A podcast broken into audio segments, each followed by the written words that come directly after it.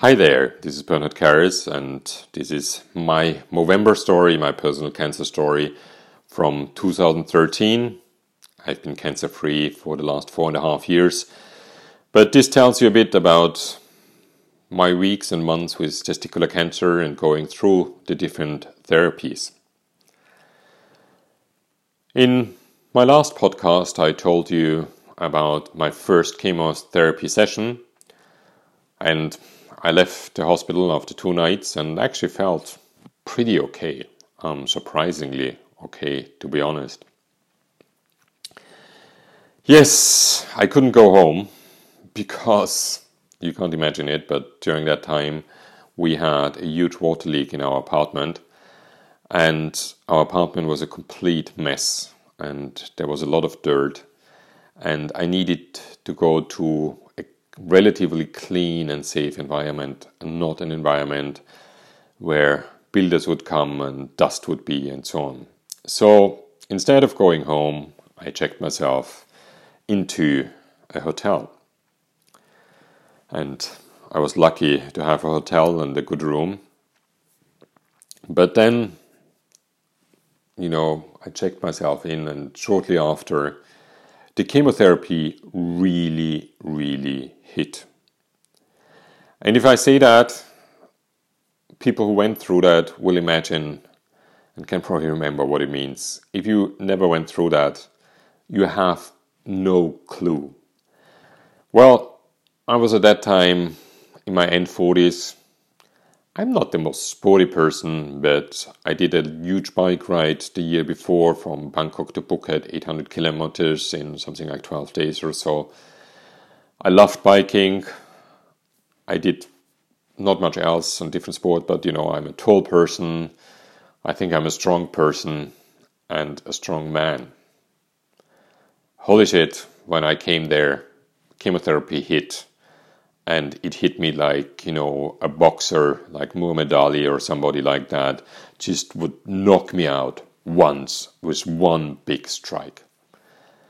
I was falling on my bed and almost can't remember anything. It was absolutely horrible. I was I was so tired. I was so everything was hurting. I felt tremendously sick. I but there was nothing I could do. I was I can't tell you that, yeah. And I slept whenever I could sleep. It was actually great, yeah, because then at least a time was passing. But then I couldn't sleep because I was freezing cold or was terribly hot or I was very feeling extremely sick and nauseatic. And that kind of go on, went on and on. And I couldn't kind of get grips on a normal day again. Time was passing. I didn't know if it was night or day because I got knocked out and slept, and then I would wake up in the middle of the night because I felt so extremely hot.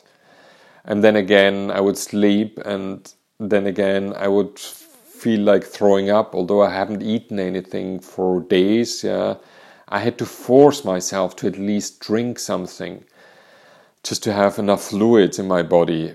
But even that was kind of, I was so afraid of throwing up again and again which I did a couple of times.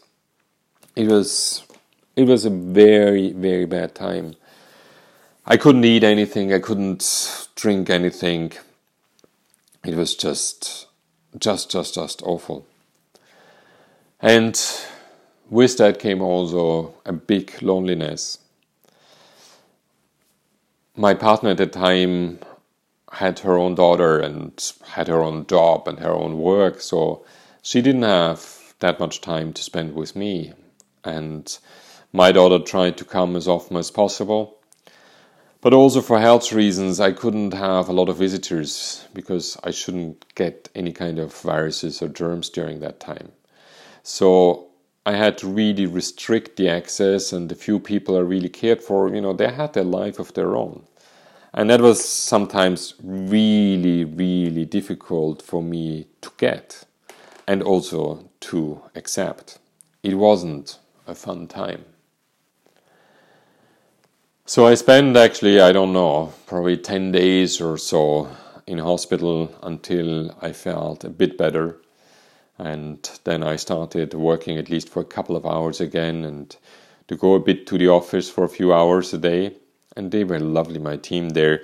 They made sure that I had my own clean toilet so that, again, I wouldn't get any bacteria or germs or so from anybody else. Also, they made sure that they were healthy and they wouldn't come to the office if they had the slightest cold or so.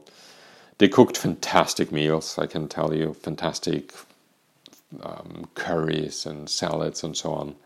Well, I still didn't have much hunger, but um, I ate a bit, and it was good to have some kind of normality there, even though I was still very, very tired. And the, I don't know, one kilometer, one kilometer or so between my home and my office at that time was actually like going almost to the Mount Everest. It took me a long time to walk there.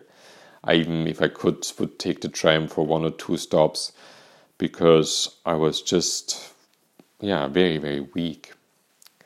So I tried to get back to normality, and one other episode during that time when I was recovering from chemotherapy, I was planning actually to go to the Opera Ball um, with friends from Germany. And we were really looking forward to that, and I organized tickets and so on for it. And as you can imagine, when I had chemotherapy and was in between chemotherapy, first of all, I shouldn't go actually where there were too many people. And secondly, I was really, really weak. And um, so I told him, saying, I'm terribly sorry, but I, first of all, I can't go to the ball Secondly, I cannot get the tickets because that would mean to stand in line somewhere and go to a public place, and that was simply not an option. Well, that friend didn't take that very well, and I think there a long friendship ended. It was difficult for him to understand that chemotherapy means dramatic restrictions in your life and simply also different priorities in your life. But that happened during that time, and my whole cancer journey actually made me think significantly sharper and be probably less tolerant and also less compromising. But on the other hand, that also means that I developed friendships which have been significantly stronger, which have tightened through really difficult times. And like I said, people in my office, the team I was working with, were absolutely great.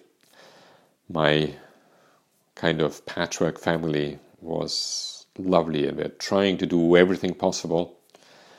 And looking at it from uh, perspective five years later, also what I told about my partner, you know, I think we completely underestimate what it means for a partner of a cancer victim when you're in your best years and one of you is hit by cancer and you see a person you really love broken down and kind of like a vegetable on the bed and really in a bad shape and extremely weak.